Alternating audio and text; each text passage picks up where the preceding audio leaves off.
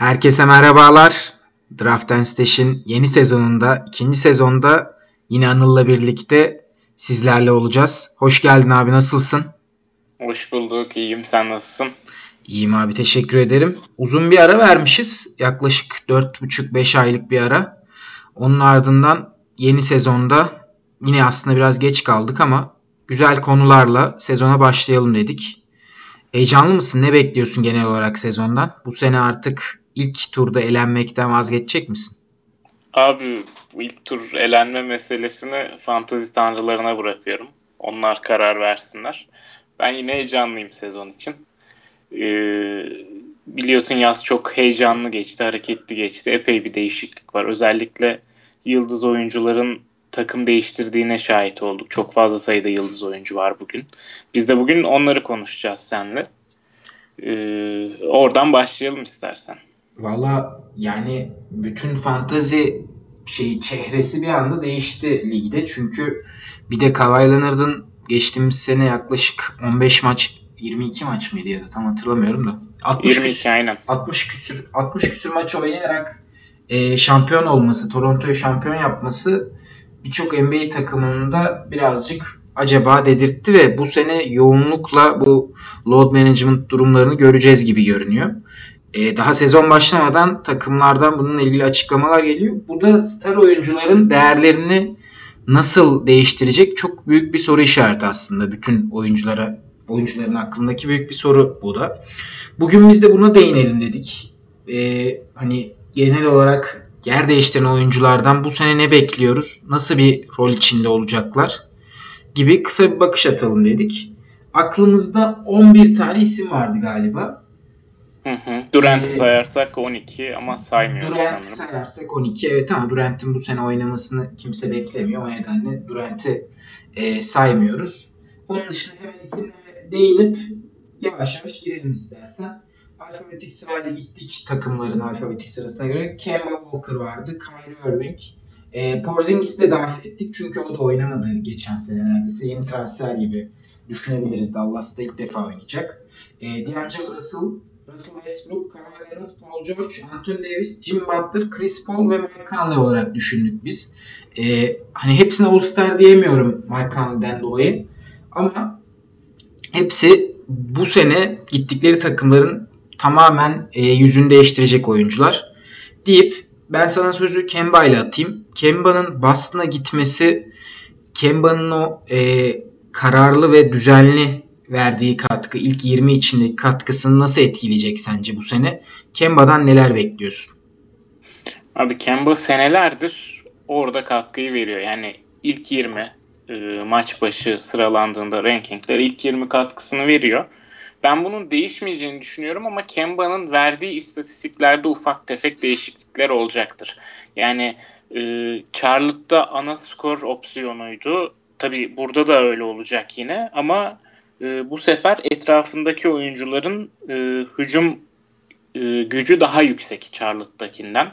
E, geçen yıl yanında en iyi hücum opsiyonu Jeremy Lamb'le oynuyordu. Bu yıl Jason Tatum'la, Gordon Hayward'la oynayacak. E, gelişmesini sürdüren oyunculardan Jalen Brown var. E, Enes Kanter var. E, yine sayı opsiyonu olabilecek bir oyuncu Boston'da ilk 5 çıkarsa daha nitelikli bir kadro Boston. O yüzden ben sayısında bir düşüş bekliyorum e, Kemba Walker'ın. E, bu sayısındaki düşüşü de bence e, verimliliğini arttırarak özellikle Brad Stevens'ın e, sistemine gelen guardlardan son yıllarda hem Kyrie Irving'in hem de mucizevi bir şekilde Isaiah Thomas'ın e, çok iyi verimlilik puanlarına ulaştığını gördük bu sistemde. Ben o yüzden Kemba Walker'ın sağ içi şut yüzdesinde bir yükseliş 1-2 puanlık %45 civarına ulaşmasını bekliyorum.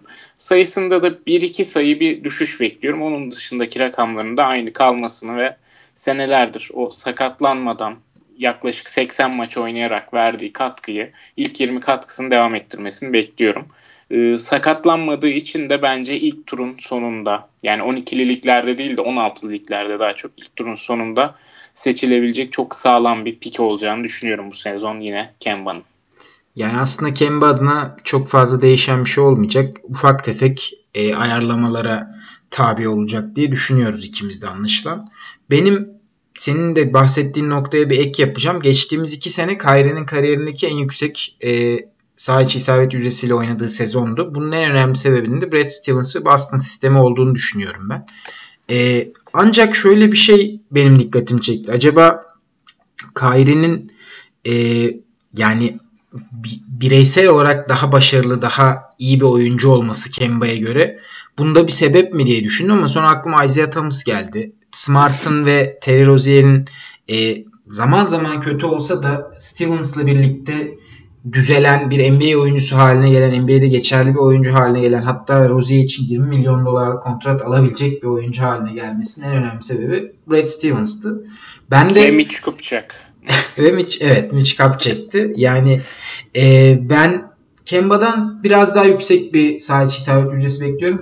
45-46'lara çıkabileceğine inanıyorum. Onun dışında sana bir soru soracağım. Kemba sence 13'lük deneyebilir mi? Çünkü geçtiğimiz sene 9 üçlük denemişti. Ondan önceki sene 7.5 üçlük denemişti. E, Boston'da sence 13'lük deneyecek bir hale gelir mi Kemba? Bu 13'lük meselesi bizim üstünde durduğumuz bir mesele Burak'la. Hemen seyircilerimize de buradan bir e, detay verelim arka planında.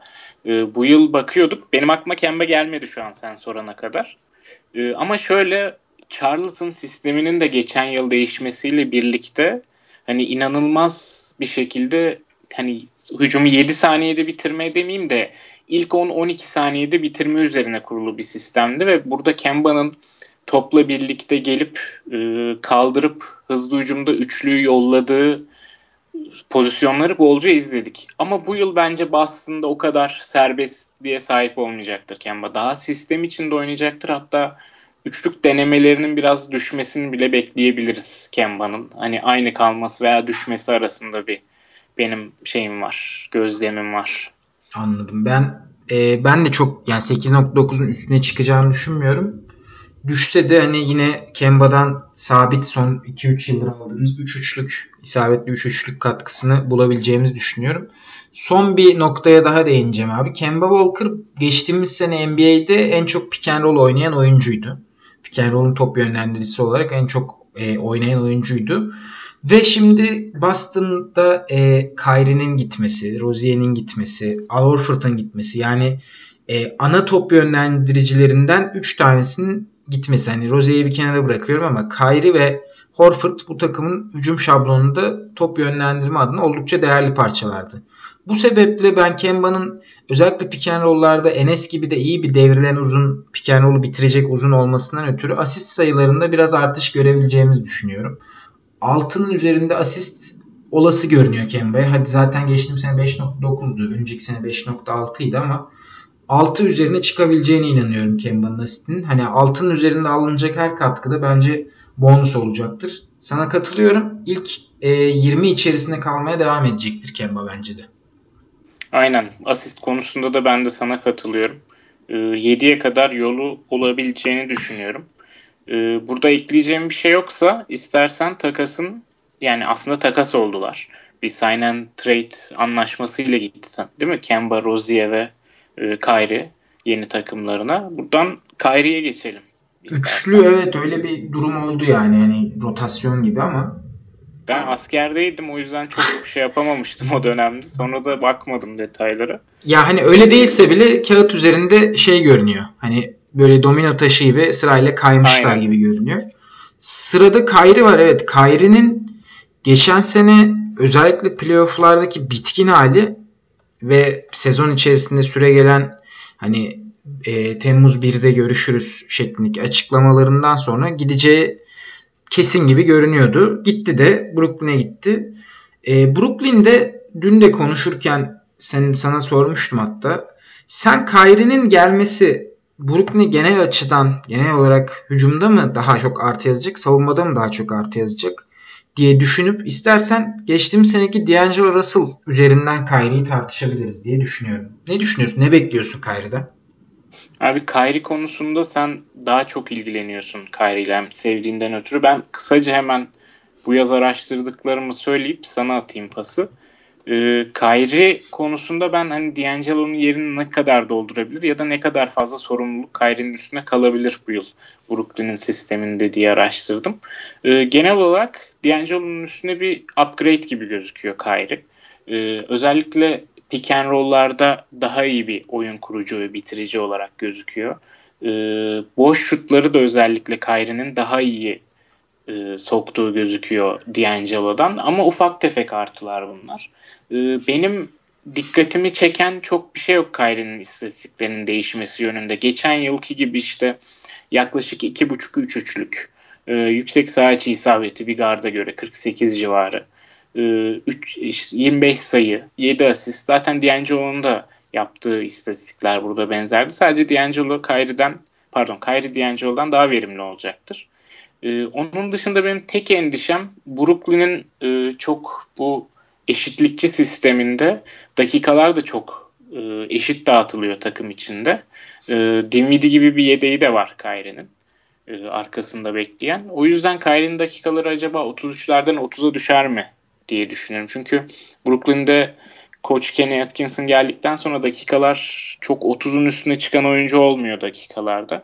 Hem Kyrie'nin sakatlık riskini, riskini hem bu bahsettiğimiz e, NBA'de yeni, NBA'in yeni modası olan load management olayını destekler nitelikte bir durum aslında Kyrie'nin dakikalarının azalması. Hani öyle bir şüphem var. Sen neler düşünüyorsun hem genel olarak Kyrie hakkında hem de bu load management ve sakatlık meselesi hakkında Kyrie'nin? Abi Kyrie'nin e, geçtiğimiz seneki istatistiklerine bakarken ben şeye dikkat etmiştim. Aslında diğer guardlara oranla çok daha az e, pick and roll oynuyor. Yani pick and roll'un top yönlendiricisi olarak baya gerilerde ama şu bir gerçek verim konusunda az olmasına rağmen çok verimli bir oyuncu. Zaten Kyrie'nin son iki senede özellikle e, fantazi açısından da aşırı değerli olmasının en önemli sebeplerinden birisi verimi bir garda göre olağanüstü bir şut yüzdesi var. Yüzde 48 ve 49 diye hatırlıyorum. Evet yüzde 49 ve 48.7 geçtiğimiz iki senedeki şut yüzdesi. Ve bunların ben sürdürülebilir olduğunu düşünüyorum. Çünkü hem Kyrie'nin oyun e, anlayışı, oyun tarzı buna uygun. Hem aynı zamanda Brooklyn'in bahsettiğin gibi top yönlendiren ve aynı zamanda doğru hücumu, doğru oyunu oynamaya çaba, çabalaması artı yazıyor ve Kyrie yine elit bir opsiyon olacaktır. Buna e, katılıyorum. Bu benim de yine ilk 20 içerisinde hatta 60'tan 65'ten fazla maç oynayacağını düşünsem e, ilk 10 içerisinde bile değerlendirilebileceğini düşündüğüm bir oyuncu Kyrie. Bunun en önemli sebebi de tabii ki yüzdeleri ve aynı zamanda e, genel anlamda zararsız oyunu. Mesela Kyrie son 2-3 senedir hatta bakıyorum son 5 senedir 2.5'un altında top kaybı ortalamasına sahip. Son 5 senede. E, ilk 20 içerisinden bir oyuncunun 2.5 civarında top kaybı yapması bence nispeten iyi sayılabilecek bir nokta. Çünkü Westbrook, Harden, Davis, LeBron, hani Davis saymayan pardon. Westbrook, Harden, LeBron, Embiid gibi isimleri düşündüğümüz zaman hani bunlar çok yüksek e, top kaybından top kaybı yapan oyuncular ve bu kategorileri direkt göz ardı etmenizi sağlayabilecek isimler oluyorlar. Kyrie bu noktada değerli olabilir. Asist konusunda ben şunu ekleyeceğim. E, Levert'in Dinwiddie'nin varlığı e, çok Kyrie'nin elindeki topları dağıtmasına sebep olacak ama benzer durum Boston'da da vardı ve Kyrie'nin bu konuda problem yaşadığını görmedik. Ben asist rakamlarının geçtiğimiz sene gibi 6.9 7.1 o civarda olacağını düşünmüyorum ama 6.5'un 6-6.5'un altında kalacağını da düşünmüyorum. Yani çok küçük bir e, düşüş olacaktır ama onun dışında Kyrie bence bildiğimiz gibi oynayacak. Kyrie'de şöyle bir problem var. E, Kyrie'yi alan menajerlerin, Kyrie'yi draft eden kişilerin bence Dinwiddie'yi draft etmesi muazzam bir hamle olacaktır onlar için. Çünkü Kyrie'nin herhangi bir ufak sakatlığında, ufak bir dinlenmesinde Dinwiddie'nin rolü inanılmaz artacaktır ve Kyrie'nin yokluğunu o şekilde kompanse edebilirsiniz. Bence bunu Kyrie'yi draft eden isimler e, en ilk sıraya yazmalı. Öncelik listesinde ilk sıraya yazmalı diye düşünüyorum. Onun dışında Kyrie bence hani geçtiğimiz seneye çok benzer şekilde hatta hatta sayı olarak ve e, üçlük sayısı olarak belki artış gösterebilecek şekilde devam edebilir diye düşünüyorum. Abi ben de katılıyorum. Bu kelepçelemek bu yıl bizim poda ekleyeceğimiz konulardan biri. Kyrie'yi işte Dinwiddie ile kelepçelemek. Yine diğer sakatlık e, geçmişi olan az maç oynayacağını düşündüğümüz oyuncuların da alternatiflerini aynı takımdan e, draftın sonlarında almak mantıklı gözüküyor şu an. Daha detaylarına gireriz konusu açıldıkça. Tabii zaten ee, load management'ın önüne geçmek için bence yapılabilecek en kolay çözüm o görünüyor şu an. Aynen. Ee, o zaman burada Kayra hakkında başka söyleyecek bir şeyimiz yoksa buradan Porzingis'e geçelim. Porzingis'e geçelim abi. Evet. Porzingis 700 gündür basketbol oynamıyor galiba değil mi? 700 küsür gündür. Ya başka işlerle meşguldü o sırada. Instagram'dan e, beğeni Koşarken atmak. video atmak gibi huyları vardı. E, Porzingis'e dair bar kavgaları. ya Porzingis'i unuttum ben açıkçası. Şimdi hani düşündüm ne hatırlıyorum diye Porzingis'e dair.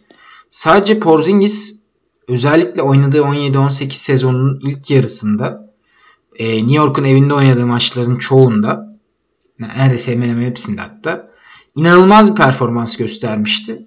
Ve hani Brook Lopez'den sevdiğimiz, aradığımız, beğendiğimiz özelliklerin hepsi birkaç seviye yukarıda görünüyor Porzingis'te. Ee, ama Porzingis'in en önemli problemi tabii ki NBA'in yeni trendi olan load management problemi. Mark Cuban da açıkladı zaten hani elimizden geldiğince koruyacağız diye. Sen Porzingis'in özellikle New York'taki son sezonuna dair bir sezon bekliyor musun? Buna yakın bir sezon bekliyor musun? Ne düşünüyorsun abi? Porzingis iyi dönecektir. Bunun en temel sebeplerinden biri de hani unuttuk falan diyoruz ya Porzingis'i. Ee, aslında ACL sakatlığından sonra yaklaşık bir buçuk yıl hatta belki daha fazla ara vermiş durumda Porzingis.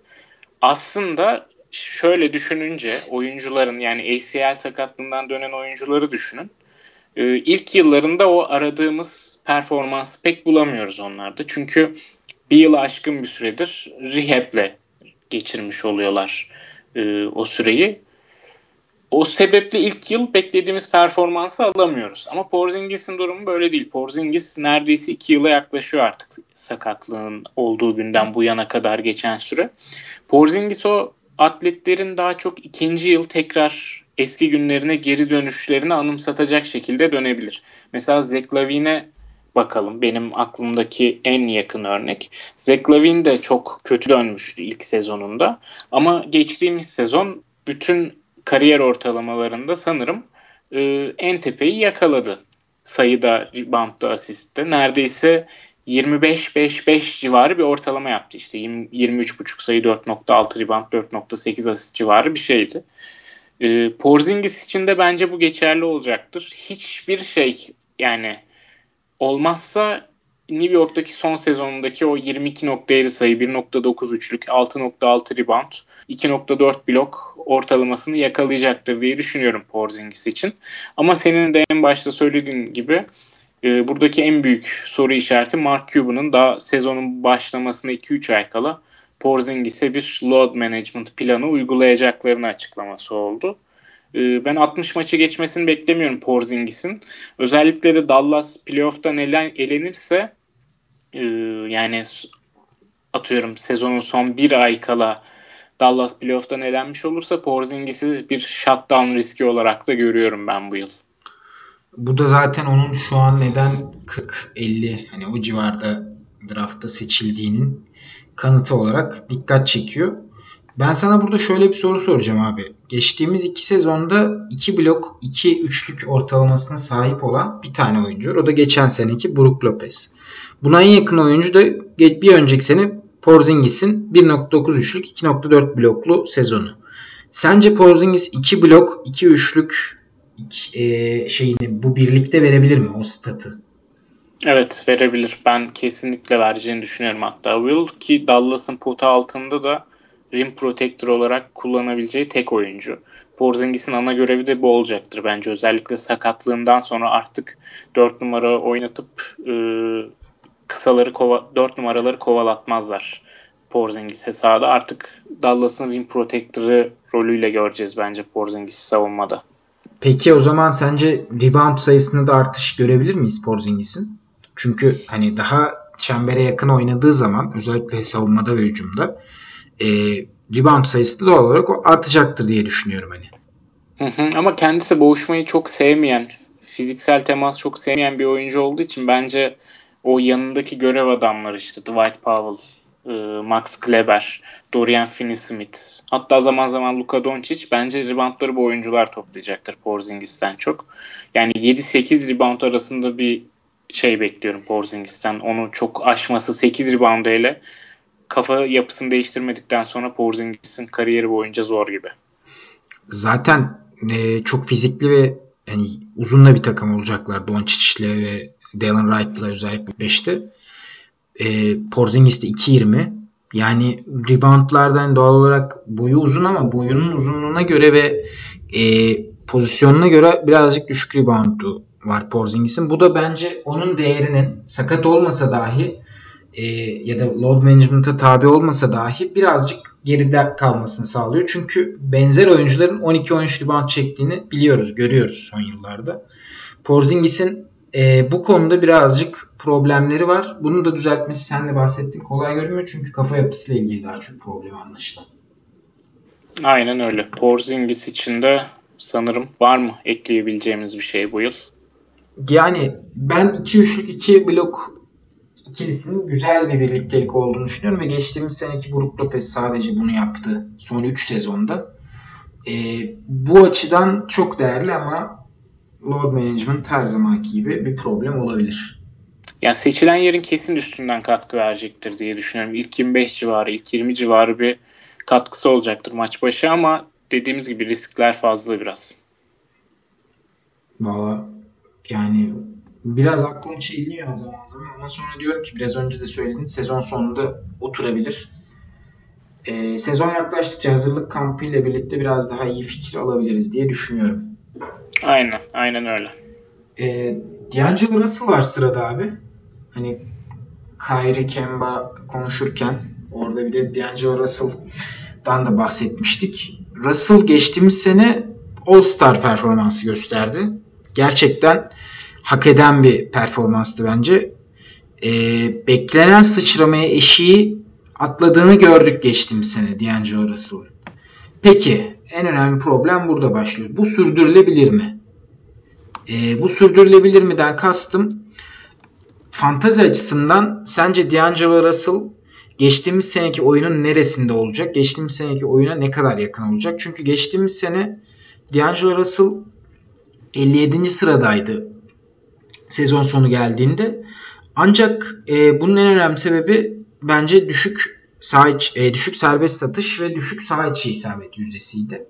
Sen bu sene Russell'ı nerede görüyorsun? Ben Russell'ın e, ilk sıralara, ilk 50'lerde en çok maç oynayacak oyuncular arasından biri arasında olmasını bekliyorum. Abi ben D'Angelo Russell'ı kariyerin ilk yıllarında sürekli draft etmiş ve bundan ağzı yanmış biriyim. O yüzden geçen yıl bayağı uzak duruyordum ama geçen yılda Russell beni yanılttı.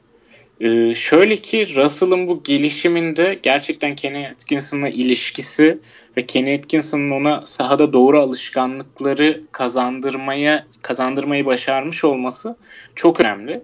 Ee, o yüzden ilk olarak buna baktım ben yani Golden State'e giderken Russell e, bu alışkanlıklarını devam ettirebilecek bir kültüre ve çok iyi bir koçun yanına gidiyor. Steve Kerr'ün yanına gidiyor kendi oyun yapısına da inanılmaz uygun bir takıma gidiyor Golden State'e. Ee, Curry gittik senle daha önceki işte Buzzer Beater podcastlerinde uyumunun iyi olmadığından bahsettik. Bir noktasında takaslanabileceğinden bahsettik e, sezonun. Ama Golden State ile Clay'siz dönemine bakacak olursak Russell'ın bence çok uygun bir takıma gidiyor. E, asist rakamları biraz azalacaktır artık hücumdaki ana top yönlendirici olmaması sebebiyle ama ben Russell'ın e, gerek sayı e, gerek üçlük rakamlarını koruyabileceğini düşünüyorum. Hatta Golden State'de artık savunmanın ana ilgi odağı olmayacağı için e, verimliliğinin de özellikle saha içi isabet yüzdesinin de artabileceğini düşünüyorum. E, onun dışında Ee, Russell'da benim gördüğüm bir artı da şu abi. Konuştuk ya Brooklyn'de hani Kenny Atkinson'ın dakikaları eşit dağıtmasından. Ee, burada Golden State'in özellikle Clay yokken Russell'a 34-35 dakika vermekten başka bir şansı yok gibi gözüküyor. Çünkü Russell'ı denklemden çıkardığınız zaman gerçekten hücumda sadece Curry'nin eline bakan bir takım görüyoruz. Ee, Golden State'in kadrosunda ne kadar geriye gittiğini düşünürsek playoff yapmak için kesinlikle Russell'ın çok daha fazla sahada kalmasına ihtiyaçları var. Geçen yılki 30 dakikanın çok üstünde olmalı bu rakam. Ee, burada abi ben sana şöyle bir de ekleme yapayım. Geçtiğimiz sene pick and roll top yönlendiricilerinden bahsederken Kemba Walker'ın hemen arkasında da D'Angelo Russell görüyoruz. D'Angelo Russell ile Kemba Walker bu ligin pick and roll top yönlendiricileri en önemli ve Golden State'te bu belki birazcık hani problem demeyeyim de e, onun nasıl uygulayacağına bağlı olarak değişiklik gösterebilir. Çünkü çok iyi bir çembere yönlenen, çembere yönelen bir uzunu Jared Allen vardı ve etrafında çok değerli sayılabilecek şutörleri vardı. Özellikle Joe Harris gibi bu takımın. Aynı zamanda e, Dinwiddie gibi zaman zaman birlikte oynadıklarında. Brooklyn'de bunun avantajını fazlasıyla kullanmıştı. Hatta geçtiğimiz sene floater'larda da D'Angelo Russell lig lideriydi diye hatırlıyorum. Şimdi Golden State'deki problem Curry dışında ve D'Angelo Russell dışında Golden State'te şutör oyuncu yok. Golden State'te e, topu bitirecek oyuncu problemi var. Bu sebeple D'Angelo Russell'ın acaba asist rakamlarında biraz düşüş görür müyüz? Yani bu sebeple de düşüş görür müyüz? Zaten üçüncü opsiyon olması top yönlendirmede bir problem. Ama onun yanında böyle bir problem de var mı diye düşünüyorum. Ama onun dışında skor açısından kesinlikle bir problem yaşayacağını düşünmüyorum D'Angelo Russell'ın. Çünkü biraz önce de bahsettim Golden State'te skor üretebilen oyuncu sayısında ciddi bir kıtlık var. Ee, ben 25 civarında sayı üretebileceğini düşünüyorum Russell'ın. Bu onun fantazi değerini tabii ki arttıracaktır. Fantazi değerini yukarı çıkaracaktır. İlk 50 performansı bekliyorum hatta ben. Hani sağlam ve garanti bir ilk 50 performansı bekliyorum. Bunun üzerine koyacağı asist, e, top çalma, servis atış ve üçlük sayısı gibi şeyler bence değerini arttıracaktır ama bunları ben çok fazla arttırabilir mi ondan şüpheliyim. Belki üçlük ama onun dışında hani üçlükten gelen kazançla asitten giden e, şey yani bu marjinal dengeyi sağlayacaktır diye düşünüyorum ben ve ilk 50 içerisinde kalır diye umuyorum. Senin özellikle asist konusuna ekleme yapacağın bir şey var mı? Abi sen şey deyince aklıma geldi ya. Russell'ın en çok pick and roll oynayan ikinci oyuncu olması deyince aklıma geldi. Aslında Russell'ın potaya gidebilmesi için pick and roll bir mecburiyet biraz. Çünkü Russell ne güçlü ne hızlı. Yani elit bir hız veya elit bir gücü yok. Ee, bu sebeple daha çok pick and roll'u kullanıyor Russell ve zaten o floater'ları tercih etmesinin sebebi de hani güç eksiğinden dolayı potada bitirememesi. Hani o uzunlarla potada karşı karşıya geldiğinde bitirmekten kaçıp daha çok onların üstünden o floater'ı bırakmayı tercih ediyordu. Ee, ama Golden State ligde sanırım pick and roll üzerinden e, hücum setlerini geliştiren en en az pick and roll'u kullanan takımlardan biri benim bildiğim kadarıyla. Daha çok e, kısaların, uzunların topsuzken kısaların, uzunların piklerinden çıkmasıyla oynuyorlar. E, buna adapte olabilirse bence Russell dediğin gibi e, bir 50 performansı görebiliriz ama buna bir adaptasyon süreci de geçirebilir sezonun başında. E, şey olabilir yani hani sezona kötü başlayıp alışma gibi bir durum olabilir diye düşünüyorum Russell için.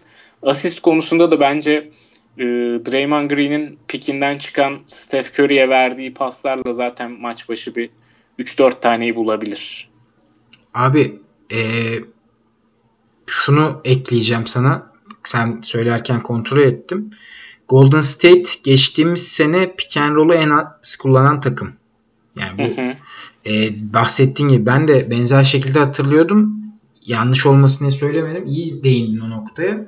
Kontrol de ettim. Evet yani bu Russell açısından adaptasyon konusunda ilk zamanlarda birazcık problem olabilir ama e, özellikle fiziksel olarak defosundan ötürü floater'ı tercih etmesi önemli bir detaydı. Hani sadece uzunun perdesinden yararlanıp geçip aynı oyunu devam ettirebilir diye düşünüyorum ben de. İşte asist sayılarında birazcık düşüş görebiliriz deyip Russell'ı kapatalım ekleyeceğim bir şey yoksa. Yok abi geçebiliriz diğer oyuncumuza. Diğer oyuncumuz fantazi açısından çok polarize eden bir oyuncu. Russell Westbrook. Westbrook 2 senedir triple double ortalamasına sahip ligde ve triple double ortalamasına sahip bir oyuncunun e, fantazi açısından nasıl polarize edebileceğini şöyle açıklayabilirim.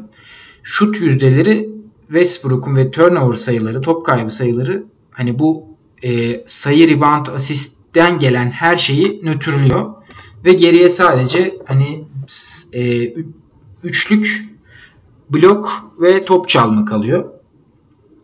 Burada da Russell Westbrook hani bence ortalamaya göre 2-1 geride. Yani üçlükte ve blokta ortalamada da sayabiliriz. Ortalamanın biraz altını sayabiliriz. E, top çalmada da ortalamanın üstünde. Sen Westbrook'ta triple double ortalamaların devam etmesini veya e, sağ içi isabetiyle servis atış yüzdelerinin devam etmesini bekliyor musun veya her hangisi düzelir abi? Ben açıkçası düzelmeyecek tek şeyin servis atışı olduğunu düşünüyorum. Onun sebebini de e, sen anlatırsın diye umuyorum. Aynen ben direkt onunla başlayacaktım. Yazın bayağı bir inceledik seninle Westbrook'un serbest atışı iki senedir niye böyle e, düzelme ihtimali var mı diye. E, o bulduklarımızı hemen anlatalım. Westbrook'un serbest atışının bozulmasının sebebi ki kariyerinde %80'in üstünde geçirmişti son iki sezona kadar. E, NBA oyunun geciktirilmesini engellemek için bir dizi yeni kural getirdi iki sene önce ve e, bunda da oyuncuların serbest satışını kullanırken e, kendi yarı sahalarına pardon üçlük çizgisinin gerisine geçememelerini e, kural olarak belirledi. Westbrook'un da serbest satış rutininde şu var. E, attıktan sonra serbest satışını geriye kadar gidip orta sahaya kadar gidip takım arkadaşlarına çak yapıyordu. Kendisi de bir nefeslenme fırsatı buluyordu bu sırada tabii. E, daha iyi konsantre oluyordu bu şekilde.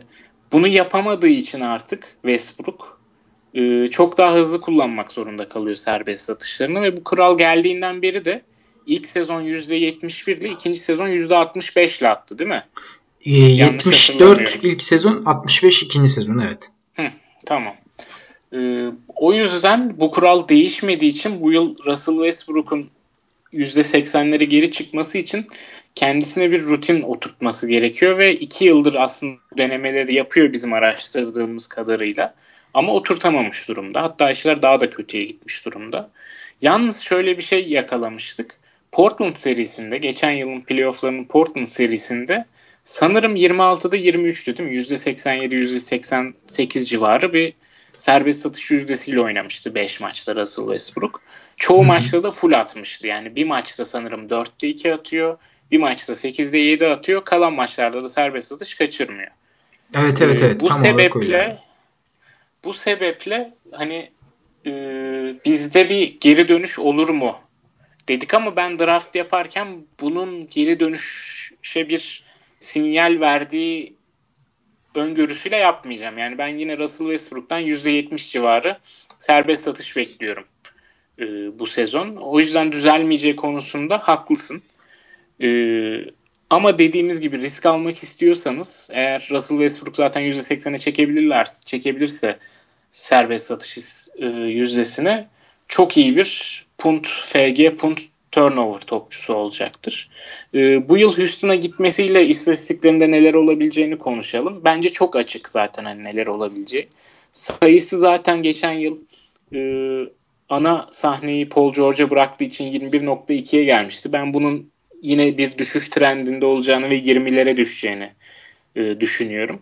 Özellikle Harden'ın yanında artık. E, o triple double ortalamalarına da veda edecektir bu yıl. 10 ee, rebound 10 asist civarı bir ortalama değil de daha çok 8 rebound 8 asist civarı bir ortalaması olacaktır. Blok ve steal rakamlarında bir değişme çok fazla söz konusu değil bence. Top kaybı rakamları biraz azalabilir ama o da yine 4 civarlarında olacaktır. Ee, şut yüzdesinde %44 %45 civarında olmasını bekliyorum ben. Houston'ın e, daha çok daha iyi bir spacing'e sahip olması sebebiyle oklamada potaya giderken e, daha açık kanallar bulacaktır Westbrook. Bu da bence şut yüzdesine yansır. Ama e, verimlilik kategorilerini yani sağ içi isabet, serbest atış isabet ve top kaybı Westbrook'u alınca biraz unutmamız gerekiyor. Belki e, ser, sağ içi isabeti bu yıl biraz toplanınca daha iyi olabilir ama top kaybı ve serbest atışta gerçekten çok yer alıyor takımı. Abi e, Westbrook'la ilgili olarak bu arada 3 sezondur triple double ortalaması var. Ben 2 dedim galiba. Westbrook'la ilgili olarak şundan bahsedeceğim ben de. Westbrook bu sene içerisinde hatta e, bu Kasım'da 31 yaşına bitirip 32 yaşına gelecek. Ve NBA'de ortalama 35 dakika süre almış bir oyuncu Westbrook. Hatta son 2 sezon 36'ya 36,5 dakika. Ben acaba Westbrook'ta Chris Paul kadar olmasa da birazcık e, rest ve load management mevzularından ötürü maç kaçırabilir mi diye düşünüyorum. Ben Westbrook'tan birazcık bu sebeple geri duruyorum ama e, serbest atış konusunu zaten biz konuşmuştuk, tartışmıştık. Sen de açıkladın güzelce. Onun dışında şut yüzdesinde ve turnover sayılarında bir e, gelişme bekliyorum, bir iyileşme bekliyorum. E, benim sana bir şey soracağım nokta var. Sence Westbrook üçlük sayısını nereye çıkarır? Bu da Westbrook'un değerini arttırabilecek bir şey olabilir. Sence ikiye yakın üçlük bulabilir mi? Kariyerinde sadece bir sezon. O da MVP olduğu sezon zaten. iki buçuk üçlük atmıştı. Onun dışında iki üçlüğü geçtiği sezon yok. Bu sezon olabilir mi? Houston'ın sisteminden ötürü soruyorum bunda. Aynen. Yani Houston'ın sisteminden ötürü bence yazı da buna konsantre olarak geçirmiştir. Yani antrenmanlarını da buna göre ayarlamıştır. Çünkü o sistemde şut atmayınca sisteme çok büyük zarar veriyorsunuz. Ee, o sebeple ben bir gelişim olabileceğini düşünüyorum ama üçlünün iki civarlarına çıkması için ki kariyerinde %29'da falan üçlük atıyor herhalde Westbrook. Zaten oraya çıkarması için üçlünün maç başı 6-7 tane denemesi gerekiyor. Hani üçlük isabet ortalamasını da %33'e falan çıkarsın. Hı hı. Ee, 6-7 tane deneyebilir mi bu sistemde? Hardından o kadar top kalacak mı? Ee, ben ondan o kadar emin değilim. Westbrook'un oyun şekli de çok uygun değil buna. Ama 1.5 üçlük 1.6-1.7 bence yine daha mantıklı bir e, senaryo gibi geliyor bana. Valla ben de şimdi hani biraz daha düşününce hak verdim. Bir tek zaten MVP olduğu sezon 7 denemede 2.5 üçlük atmış %34'le. Ve bu hani sürdürülebilir olmadı. Zaten önceki sezonlar ve sonraki iki sezonla kanıtlanmış noktada şu an. E, Westbrook'un peki fantezi açısından draftlarda ne, nerelerde gitmesini bekliyorsun sıra olarak? Üçüncü Abi, tura kalır mı mesela 12 liglerde yani 25 civarında o müsait olur mu yoksa 30'a kalmadan veya 20'ye kalmadan draft edilir mi? Abi tamamen bu nasıl bir takım kuracağınıza göre değişir. Bunları ilerleyen e, podlarda daha çok konuşacağız zaten ama şöyle söyleyeyim. Ben girdiğim mock draftlarda 30'dan gittiğini de gördüm. 10'dan gittiğini de gördüm. Ama bence e, özellikle ilk turdan e, LeBron James'i aldıysanız mesela yanına Westbrook'u koymak mantıklı olabilir. Ya da işte Drummond'la bir şekilde birleştirmek istiyorsanız mantıklı olabilir ama Westbrook'un böyle kendi başına tek başına değerini soruyorsan orası bence 30'lar ve sonrası. Ama kafanızda spesifik bir sistem varsa ve ona çok uyuyorsa e, Westbrook'a net bir yer belirlemek çok zor draftlarda. Anlaşılan Westbrook bu yılda polarize bir oyuncu olmaya devam edecek. Aynen. O zaman Los Angeles'a geçelim abi. Los Angeles'ın e, Clippers tarafında Kawhi ve Paul George eklemeleri var. Kawhi ve Paul George eklemelerinin fantaziye yansımaları Kawhi'den başlayalım istersen. Kawhi'ın geçtiğimiz sezonki şampiyon yapan oyunu load management'ın da önünü açtı. Geçtiğimiz sene şampiyon olmasa dahi bu sene zaten Kawhi'nin benzer bir load management'a tabi olacağından hem fikirdik galiba. Ee, geçtiğimiz sene 60 maç oynadı. Bu sene Kawhi'nin 60'ın üstünde maç oynamasını bekliyor musun? Clippers'ın yanılmıyorsam 13 tane back to back'i var. E, 13 maçı kafadan kaçırdığını düşünürsek kalan 8-9 maçı da kaçırır mı? Nasıl bir maç sayısı bekliyorsun Kavai'den? Öncelikle bununla başlayalım abi. Abi Clippers cephesinden gelen açıklamalar hep geçen yılki kadar sert bir load management uygulamayacağız. Henüz bir planımız yok falan filan şeklinde ama bunlar bana hep şey geliyor yani. Fasafiso. ee, sezonun bu noktasında söylenmesi gereken şeyleri söylüyor sadece Clippers. O yüzden ben yemiyorum şu an için.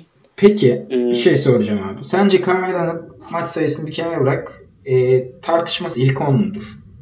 Ta- maç sayısını kenara bırakırsak evet tartışması ilk 10'dur. Hı hı. Tamam abi. Ee, o ama maç sayısını eklediğimiz zaman işin içine geçen yıl 22 maçı sakatlanmadan kaçıran bir oyuncu için e, işin içine bir de sakatlık girerse ne durumda olur? Onu ben kestiremiyorum. Ama bu kadar load management yüzünden de işin içine sakatlık girmiyor bir yandan ama yine ben 60 ile 65 arasında bekliyorum Kavai'nin oynayacağı maç sayısını. Kavai ile ilgili söylenecek e, ya da istatistiklerinde e, projection yapılacak çok bir şey yok. Çünkü Kavai varsa ilk Kavai yer. Sonra diğerlerine ne kalanı diğerleri yer. E, bunu da en güzel anlamanın yolu bence San Antonio'daki son e, sağlıklı sezonu olan 2016-2017 ile geçen yılki Toronto'daki sezonunu karşılaştırmak. San Antonio'da 33.4 dakika alıyormuş. Geçen yıl Toronto'da 34 dakika aldı. Ee, sağ içi isabet yüzdeleri, e, sağ içi isabet den pardon sağ içi şut denemeleri, serbest atış denemeleri, yüzdeleri, reboundları, e, asistleri, top çalmaları, blokları yani top kayıpları neredeyse birebir. Hani birazcık reboundda 5.8'e 7.3'lük bir fark var. O da oyuncunun kendi gelişimiyle alakalı diye düşünüyorum. Ee, onun dışında neredeyse birebir. Kava yine performansı çok belli. Vereceği şeyler çok belli. Yine aynısı gelecektir bu yıl. Ee, yani Kava'ya ben de çok eklenecek bir şey bulamıyorum. Çünkü maç kaçıracağı kesin olduğu için yani ilk 20'ye falan ilk 20 diyorum 15'in dışına falan kalmasını ben mümkün olmadığını düşünüyorum. Olmaması gerektiğini düşünüyorum yani Kava'nın. Her ligde 12, 14, 16 hani fark etmez. 15'in dışına sarkmaması gerekiyor ama 70 maç oynayacağını bilsem mesela Kawhi Leonard'ın ilk ondan kesin alırım diye düşünüyorum. Ben de kesin alırım. Yine maç başına sıralamalarda ilk onda olacaktır zaten. Ama 70 maçı görme ihtimalimiz yine düşük gibi geliyor bana.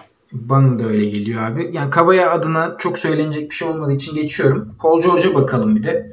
Paul George da geçtiğimiz sene e, MVP kalibresinde bir sezon geçirdi ama onun sakatlığı şu an için Paul George'un önündeki en büyük engel ve bilinmezlik. Bu sene Paul George'un Kevin O'Connor söylemişti galiba. Birkaç yani late November, Kasım'ın sonuna kadar hani kaçırabilir diyordu. E, Atletik'in Clippers yazarı Jovan Buha da işte belli bir süre kaçıracağını öngörüyor Paul George'un. Bu onun draftlarda nereden seçileceğini bence çok değiştirecek.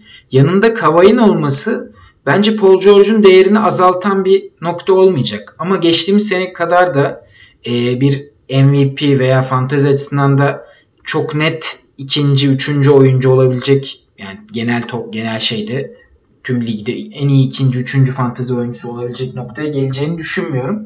Ancak e, kaçıracağı yere göre draft sırası belirlenecek diye düşünüyorum. Sen Paul George'un Kasım'ın sonuna kadar kaçırmasını bekliyor musun? Hatta biz iddiaya da girdik bununla ilgili. Ben kaçıracağını düşünüyorum. Sen kaçırmaz diyorsun ama e, hani bir de dinleyicilerimize anlatmak için abi sen ne düşünüyorsun? Paul George'dan ne bekliyorsun? Ben geçtiğimiz sezonla e, Indiana'daki son sezonu arasında bir sezon bekliyorum. Yani düşüş olacaktır Oklahoma'da sezonuna göre ama elit seviyede kalacağına inanıyorum. Yine Kawhi gibi e, 70 maçın üzerinde oynadığı her senaryoda ilk ondan gideceğini düşünüyorum. Ama 70 maçın altında kalacağı her senaryoda bu da demek oluyor ki sezonun başını kaçırmak ve bir takım rest durumları.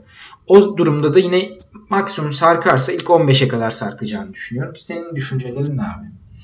Abi söylediğin her şeye katılıyorum ki sadece iddiaya girdiğimiz kısma katılmıyorum. O da ilk maçı kaçırıp kaçırmayacağı durumu.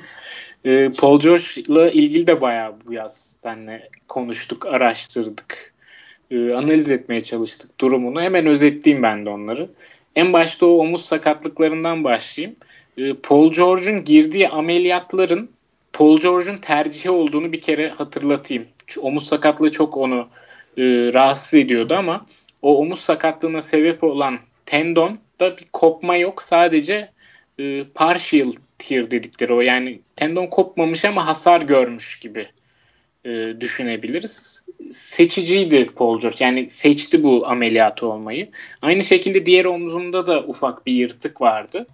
E, o yırtığın da ameliyatla alınması, kapatılması, törpülenmesi her neyse yapılan işlem onu tercih etti. E, ki daha sağlıklı girebilsin. Çünkü sanırım geçen yıl değil ondan önceki yıl da rahatsız ediyormuş bu omuzlar Paul George'u.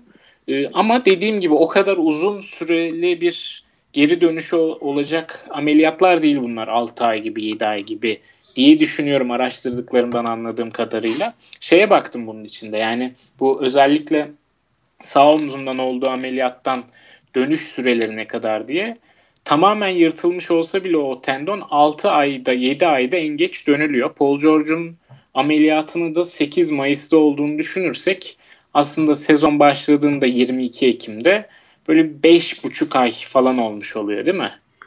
Ee, 5,5 civarı. 5,5 civarı evet abi. Tam 5,5 hatta. Aynen yani aslında şey yapan yok. Kaçıran yok. Ee, sezon bittiğinde ameliyat olup da e, diğer sezonun başını kaçıran yok. Sadece Patty Mills var 7 ay süren dönmesi. Onun dışındaki herkes 5,5-6 ay içinde tamamlamış. Tabii George'dan daha erken ameliyat olanlar da var. E, o yüzden ben o 6 ayın tamamını kaçırmayacağını düşünüyorum.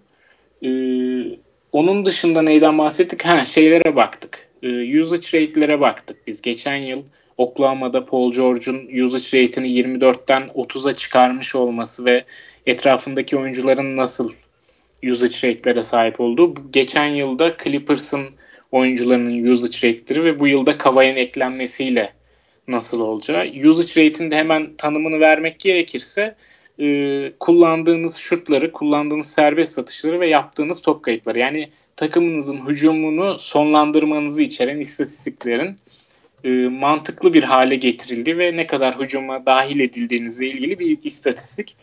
E, o noktada da Paul George'un biz geçen yılki o 30 usage rate'i yakalayamayacağını düşünüyoruz. %30'luk usage rate'i. E, ama bir önceki sezonki %24'ün %25'in de üstüne çıkacağını düşünüyoruz. %27-28 civarlarında olacaktır. Bir miktar düşüş bekliyoruz hücum rakamlarında Paul George'un ikimizde. E, sayısının işte 28'lerden 24'lere 23'lere düşmesine. E, rebound rakamlarının aynı kalabileceğini ben düşünüyorum. Asist rakamları bence Clippers'taki ball handler yokluğundan dolayı birazcık yukarılara çıkabilir. Hani 4 4.5 4 rakamı 4.5-5'lere çıkabilir diye bir öngörüm var. Üçlük rakamlarında da biraz düşüş olacaktır. Paul George geçen yıl e, isabetli bir şekilde tahmin ettiğimiz gibi 13'lük denemesine ulaştı maç başı. 9.8 deniyordu ama şutlarının yarısını üçlük olarak deneyen bir oyuncu ama bu yıl 20 şut deneyemeyecektir diye düşünüyoruz. Kavai'nin ve Lou Williams'ın varlığında özellikle. Ee, onun da üçlük denemeleri 7-8'e düşecektir. Bu da üçlük rakamlarını 3 civarına çekebilir diye düşünüyorum. Ee, aynı şekilde eğer sezonun başını kaçırmayacaksa ki önümüzdeki bir ayda bu haberleri alacağız. Ee, draft yaparken buna dikkat edersiniz. Ee, sezonun başını kaçırmayacaksa ilk ondan seçilecek bir oyuncu Paul George. Ama kaçıracaksa 10. sırayla 15. sıra arasından seçilebilecek bir oyuncu. 15'e daha yakın olmak üzere ne kadar hafta kaçıracağına bağlı olarak. Ee, Paul George ile ilgili görüşlerimiz böyle. Abi e, hani eline boyuna anlattın. Ben de küçük bir noktaya değineyim. Seninle daha önce konuşmalarımızın ışığında e, bu takımın top yönlendirici problemi olabileceğini düşünüyorduk. Yine var olduğunu düşünüyorum. E, Paul George ve Kava için pick and roll'da e, pick and roll başına sayı üretiminde Paul George 4. Kavay 6. geçen seneki ligde. E, bu da onları hani Lillard, Curry, Trey Burke ve Kemba Walker var. Onlardan daha iyi. Onun dışındaki hani diğer oyuncuların hepsinden daha iyiler. Pozisyon başına sayı üretiminde Leonard ve e, Paul George. Bu onlar için önemli bir bence artı. E, her ne kadar takımda top yönlendirici olması da onların top yönlendiricisi olduğu pick and roll oyunlarında elit seviyede sayı üretebiliyorlar. Bu da Clippers'ın özellikle playoff'ta maç kazanmasına sebep olacak. E, normal sezonu etkisi nasıl olur bunun? Normal sezonu etkisini ben şöyle gördüm hemen hızlıca. E, Kawhi ve Paul George'un birlikte ben var olabileceğini ve birlikte e, kendi işlerine bakarak devam edeceklerini düşünüyorum. Asist konusunda sadece ve sadece takımda başka top yönlendirici olması veya az top yönlendirici olması sebebiyle belki artış olabileceğini düşünüyorum ama beklemiyorum ben asistler. İkisinin de asistlerinde ciddi bir artış beklemiyorum. Belki yarım e, puan artış görebiliriz diye düşünüp hemen Lakers'a geçiyorum. Anthony Davis'e geçiyorum. E, Davis'e dair söyleyeceğim bir şey var mı? Öncelikle öyle sorayım. Çünkü ben Davis'in bildiğimiz Anthony Davis gibi oynamaması için hiçbir sebep olmadığını düşünüyorum. Yani e, fantezi açısından tam bir canavar. Tüm sınıf ondan korkar şeklinde bir sezon bekliyorum Anthony Davis'ten. Abi benim tek kaygım normal sezonda bu şey konusu çok fazla konuşuldu ya Davis 4 numara oynamak istiyor. 5 numarada da rakip uzunlarla boğuşacak başka uzunların yanında olmasını tercih ediyor diye. Bu playoff'ta tamamen değişecektir. Bu tamamen normal sezonla alakalı bir durum. Ee, ama normal sezon geldiğinde ben o kalas uzunların işte JaVale McGee, Dwight Howard'ı getirdiler. O uzunların böyle toplamda 30-35 dakika alabileceğini düşünüyorum. Davis'in yanında da böyle bir 25 dakikaları olabilir. Davis'i korumak amaçlı. Ee, bu da rebound ve blok rakamlarına yansıyabilir Davis'in ama aynı şekilde top çalma rakamlarını da arttırır. Daha fazla dışarıya açılmak zorunda kalacağı için Davis. Ee, böyle bir beklentim var Davis'ten yani. Hani rebound rakamları 10.5'lara düşebilir mesela 10.5-11 civarlarına. Blok rakamları da böyle 2.4'ler değil de 2-2 civarına düşebilir gibi bir beklentim var. Onun dışında LeBron'la oynamanın getirdiği avantajlardan biri olarak da bence şut yüzdesini 55'lere çıkarken görebiliriz diye düşünürken Davis'in daha fazla üçlük deneyeceği haberi geldi. Ee, o haberden dolayı da yine ben 52-53 civarında bekliyorum. Üçlüğünde 1.2'ye 1.3'e falan çıkarmasını bekliyorum maç başı. Ee, bu zaten şey oluyor. Bir noktada tabii diğer istatistikleri kenara bırakıyorum da üçlük sayı, şey üçlük steal ve blok noktasında Covington'ın farklı bir modeli oluyor. Blok yoğunluklu olan modeli oluyor eğer üçlüğünü bir buçuk civarına çıkarırsa. Tabi biraz üçlük sayısı da az oluyor ama yani e, Anthony Davis adına söylenecek çok bir şey yok bence. İlk 4 oyuncudan biri. Bu seneki ilk 5 oyuncudan biri. En yukarıdaki. E, sezon içerisinde load management durumları olsa da olmasa da bu değişecek bir şey değil. Çünkü göz ardı edilebilecek bir şey değil Anthony Davis. Rebound konusunda katılıyorum. Onun dışında ekleyeceğim bir şey yok abi. İstersen Davis'te geçelim. Aynen geçelim. E, Davis'ten sonra bir diğer ismimiz Jim Butler. Aslında Jim Butler'ı da bu sene araştırdık yine. E, Jim Butler'ın da özellikle Miami'nin geçtiğimiz sezon en çok dakika alan 5 oyuncusundan 3'ü gitti galiba yanılmıyorsam. E, böyle bir durumda hani ciddi bir boşluk var Miami'de ve ciddi boşluk demek gelen oyunculara yani takıma katılan oyunculara da önemli fırsatlar yaratıyor. Jim Butler için hani fırsatlardan bahsetmek çok yerli değil belki ama en azından şunu belirtmek lazım. Jim Butler bir numara olduğu sezonlarda e, Jim Butler usage rate'inin tavana ulaştığı sezonlarda fantezi açısından inanılmaz değerli bir katkı veriyor. Bunun en önemli sebebi de özellikle düşük top kaybı ve yüksek saha içi isabet yüzdesi ve aynı zamanda bunların beraberinde gelen e, 22-5-5 ve 2 steal gibi yani zararsız oyunu Jim Butler'ın en önemli artısı oluyor. Ben Jim Benim en sevdiğim taraf pardon böldüm bir de şey serbest satış. Hacimli serbest satış. Ha evet bir de hacimli serbest satış yaklaşık 7 civarı 7-8 civarı deniyor hani böyle takımın bir numaralı oyuncusu olduğu zaman. Tek e, göz ardı etmememiz gereken şey birazcık yaşı. Yani sonuçta yaşlandı Jim Butler. 30 yaşında bu sene. E, 30 yaşındaki bir oyuncu için yükü bindikçe Miami'nin belki onu geride tutacağı zamanlar olacaktır. Ama onun dışında ben Jim Butler'dan çok e, ciddi bir şey bekliyorum. Ciddi bir e, iyi bir sezon bekliyorum. İlk onda bitireceğini düşünüyorum ben maç başına istatistiklerde. Ve tek problemim benim Jimmy ile ilgili yaşının da ve e, tecrübesini de getirdiği ve Tom Thibodeau sayesinde tabii ki artan iş yükü, artan yorgunluk, yorulma sebebiyle belki dakikaları azalabilir. E, 32-33 civarında kalabilir. Geçtiğimiz sezonlarda 38, 36, 38 civarında oynadığını hesaba katarsak bu belki birazcık onu geriye atabilir belli istatistiklerde. Ama Jim Butler'ın ben e, maç başına istatistikte maç kaçırsa veya kaçırmasa da ilk onda bitirmesini kesin gözüyle bakıyorum.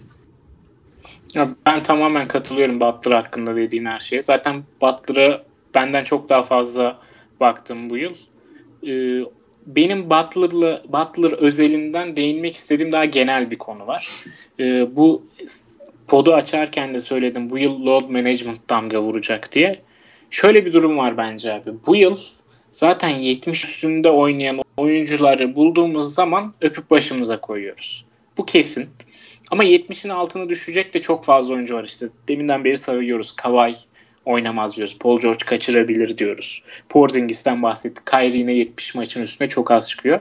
Jim Butler için de böyle. Jim Butler da kariyerinde bir kere 70 maç. Pardon iki kere 70 maçın üstüne çıkmış da ikincisi şey e, sophomore sezonunda 20 kere ilk 5 başlamış falan. Hani çok önemli değil oradaki iş yükü.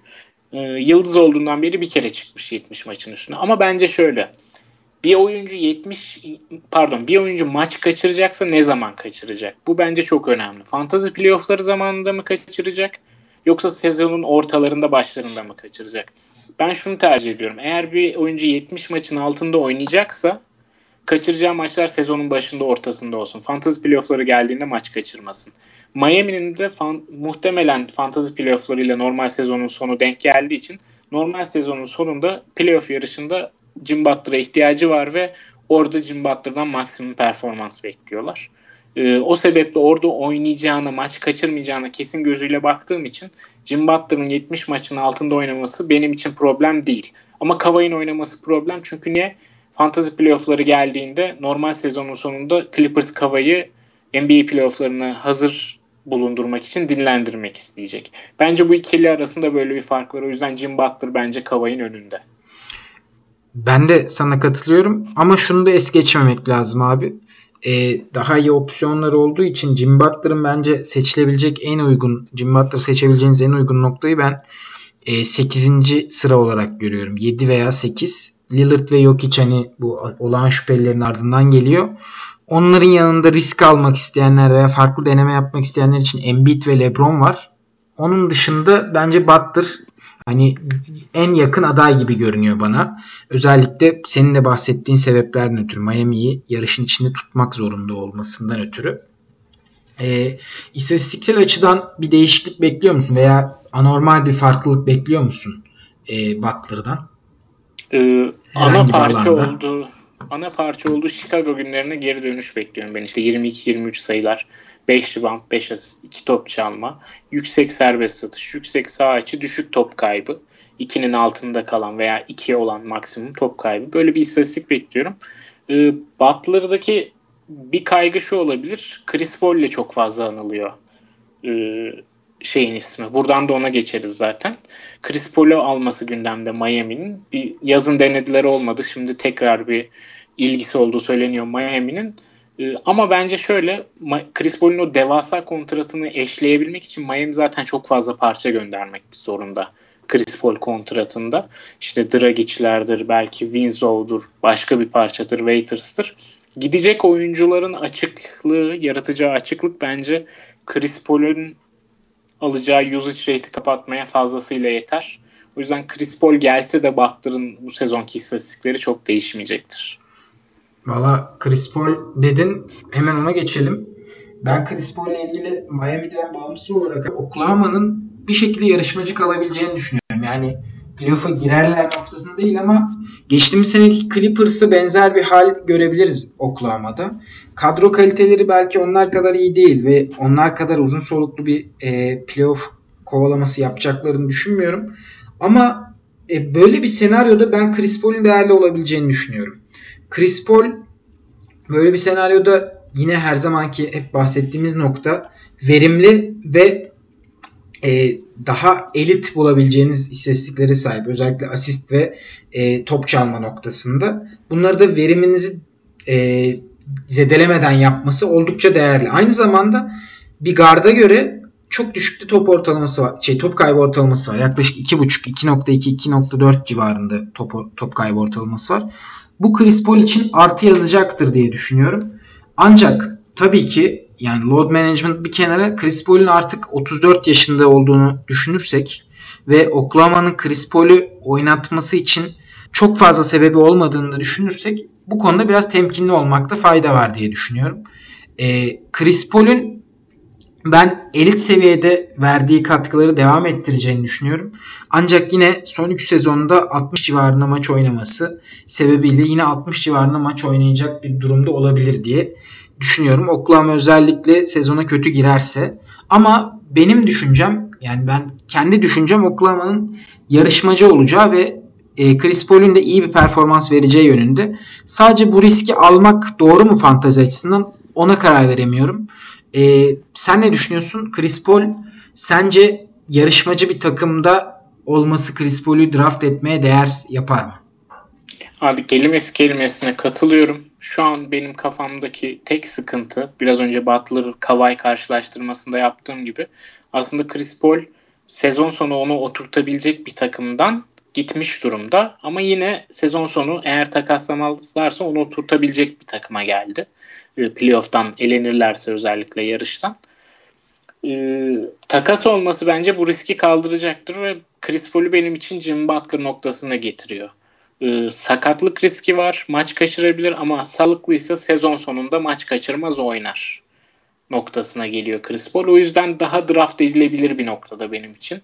Ee, yaşının getirdiği düşüşün devam edeceğini ben düşünüyorum.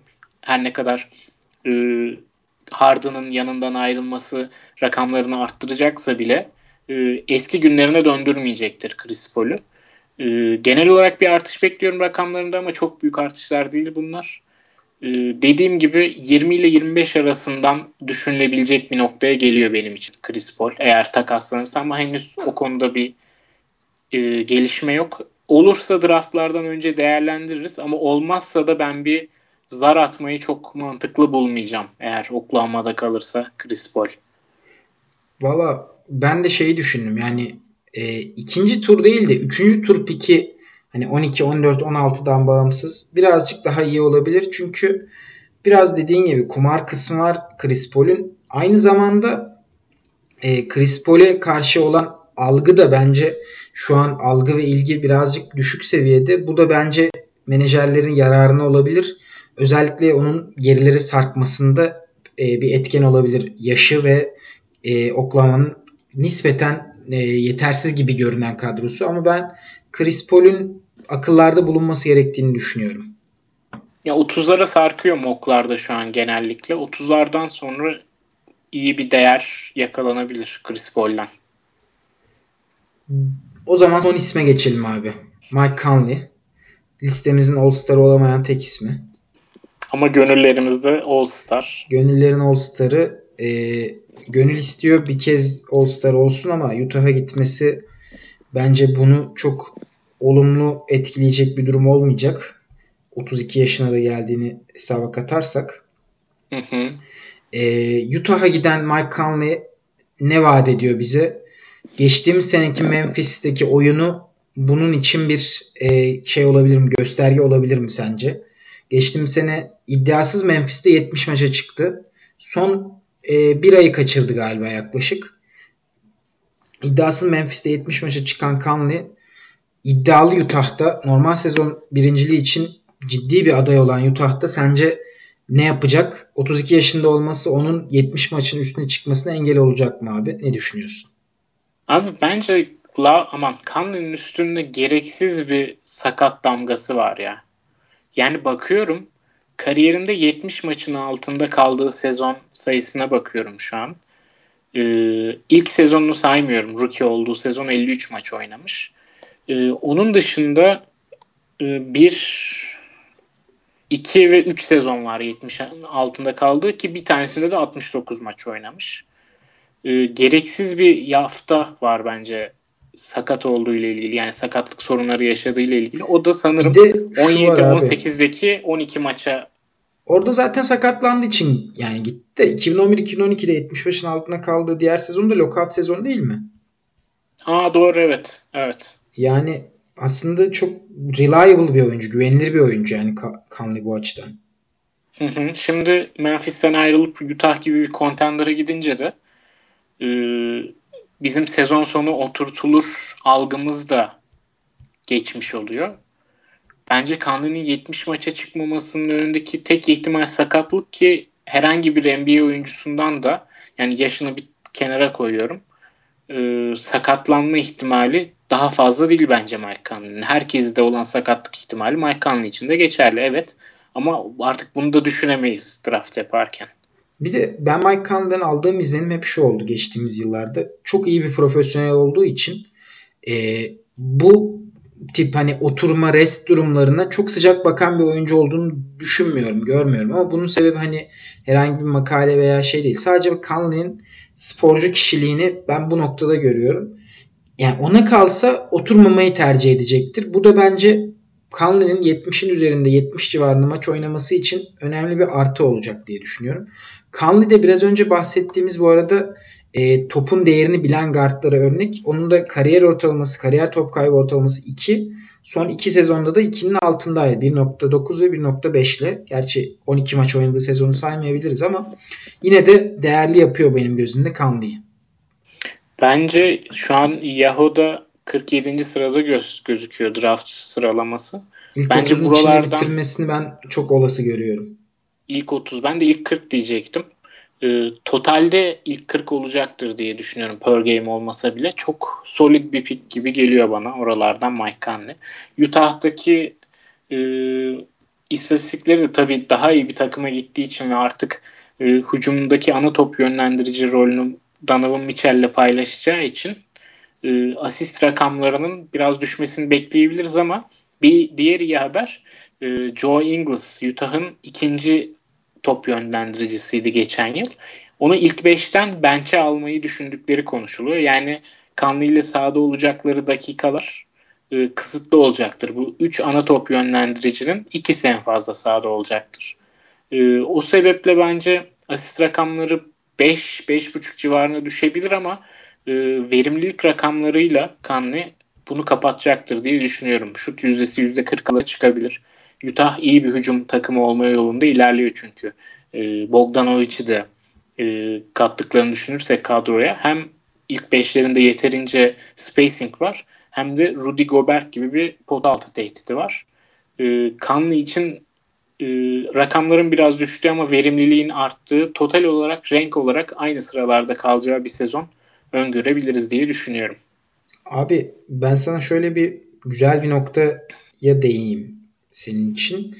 E, Queen Snyder'ın guardlarına olan ilgisi, guardlarına olan etkisini e, Ricky Rubio'da, e, Alec Burks'te, pardon, e, Shelvin Mack'te hani görebiliyoruz. Ne kadar çok üst düzey oyuncular, çok üst düzey profiller olmasa da keza George Hill'de e, Quinn Snyder varken kariyerlerinin en yüksek sayı ortalamasına ulaşan oyunculardı bunlar. E, o nedenle hani George mesela 16 küsür sayı ortalamasına sahipti Utah'tayken. O nedenle ben bir şey bekliyorum. E, Conley'de de sayı olarak düşse dahi yine de Snyder'ın guardlarına olan ilgisi ve guardlarına olan dokunuşlarından dolayı e, bu düşüşün çok keskin olacağını düşünmüyorum. Ben de umutluyum bu sezon Conley'nin Utah'taki performansından.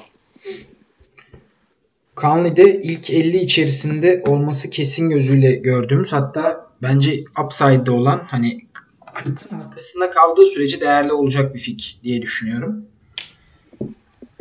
Deyip o Aynen. zaman yavaş yavaş kapatalım abi. Aynen. İlk programımızın sonuna geldik. Evet. Yeni sezonun ee, ilk programıydı. Bundan sonraki önümüzdeki 4 program e, birinci yıl, ikinci yıl, üçüncü yıl ve dördüncü yıl oyuncularını konuşmayı planlıyoruz. E, ondan sonra da planlarımız var ama tam net değil. Oradan sonrasında yeri geldikçe herhalde söyleriz. Evet yeri geldikçe umarım zaman buldukça devam etmeyi düşünüyoruz. Ee, başka ekleyeceğimiz bir şey yok. Bizi dinlediğiniz için teşekkür ederiz. Umarım beğenmişsinizdir. Çünkü uzun bir aradan sonra e, biz de biraz üzerimizdeki pası attık. Abi teşekkür ederim. Bizi dinleyenlere de teşekkürler. Hoşçakalın. Hoşçakalın.